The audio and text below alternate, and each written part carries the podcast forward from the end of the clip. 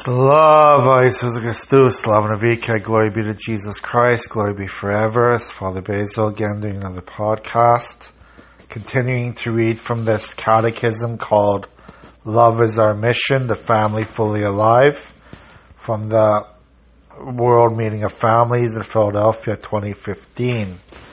And this section that I'm reading today is called we have sexual ethics because sex has spiritual significance.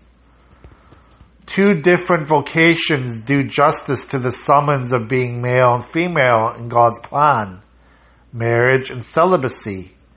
Both of these disciplines converge on the shared premise that sexual intimacy between a man and a woman belongs and flourishes in the context of a covenant. Celibacy is the way that unmarried people confirm the truth and beauty of marriage. Celibacy and marriage both abstain from sexual acts that use others in conditional or temporary ways. Authentic celibate abstinence is certainly not a disdain for sex, but rather honors sex by insisting that sexual intimacy serves and is served by the covenant. By living in the light of the covenant, married couples and celibate persons alike offer their sexuality to the community, to the creation of a society which is not premised on concupiscence and exploitation. So we speak more about marriage and celibacy but both ways of living are grounded in God's summons to love masculinity and femininity in generous self-giving ways.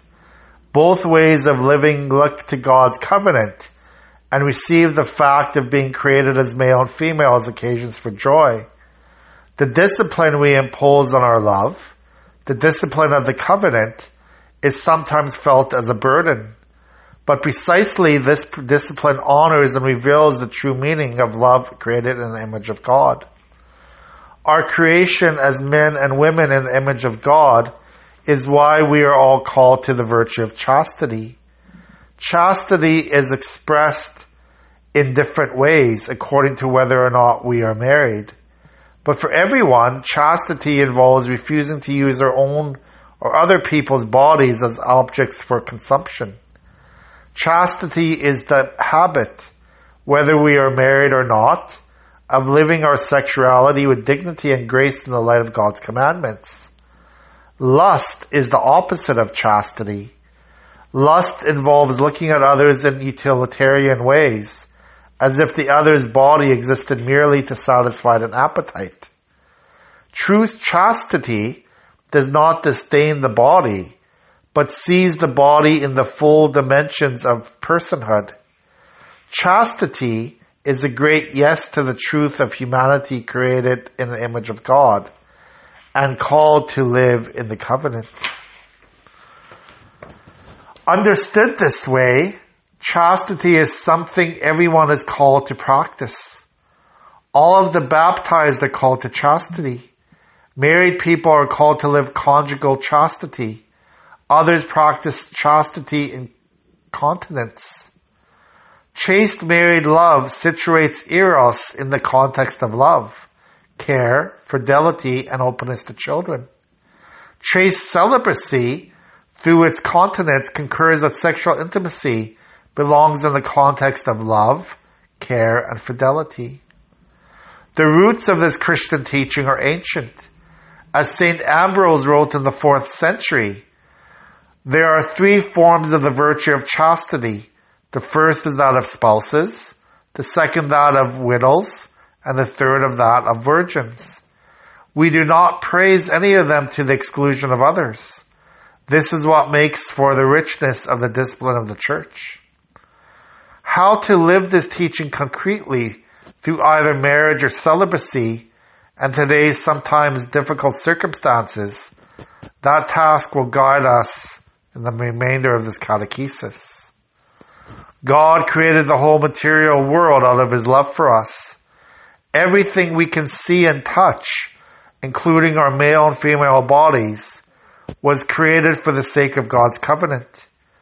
We do not always love as we ought, but God's pattern of love protects us and calls us back to our true natures. Marriage and celibacy are the two ways of being together, as male or female in the light of God's covenant. And for this reason, both marriage and celibacy are considered chaste ways of living. And here are some questions for us to reflect upon. Why do Catholics enjoy and value the physical, tangible world so much? Think of anything beautiful such as nature, bodies, food, or art. Why are these things so important in Catholic tradition? What is the purpose of creation? Is the physical world a blank slate, which we're free to rule and exploit according to our own desires? Things like rest, food, pleasure, and beauty are attractive. But sometimes we have deeply felt desires and appetites beyond what is good for us. How do we know when a desire is legitimate and good? How can we cherish and enjoy creation and our bodies in daily life? Why do you think Catholic practice traditionally includes both feasting and fasting, celibacy and marriage?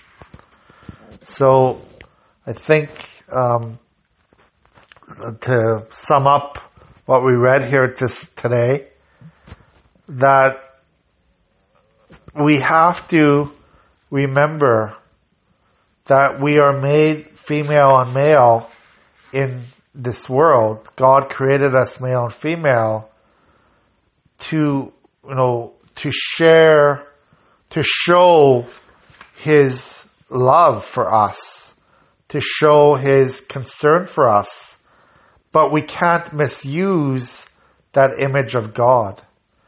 We can't misuse that image that He has in us for our own selfish purposes. And unfortunately, it's so hard for us in this world today to not be tempted by all the societal values that talk about, you know, sex as we, we, we should just have sex whenever we want with anyone. We could just be free to do what we want and, and just have as much pleasure as we want in this world. That's not how God made us. God made us to discipline ourselves so we can understand the true meaning of love created in the image of God. God bless you. Have a good day.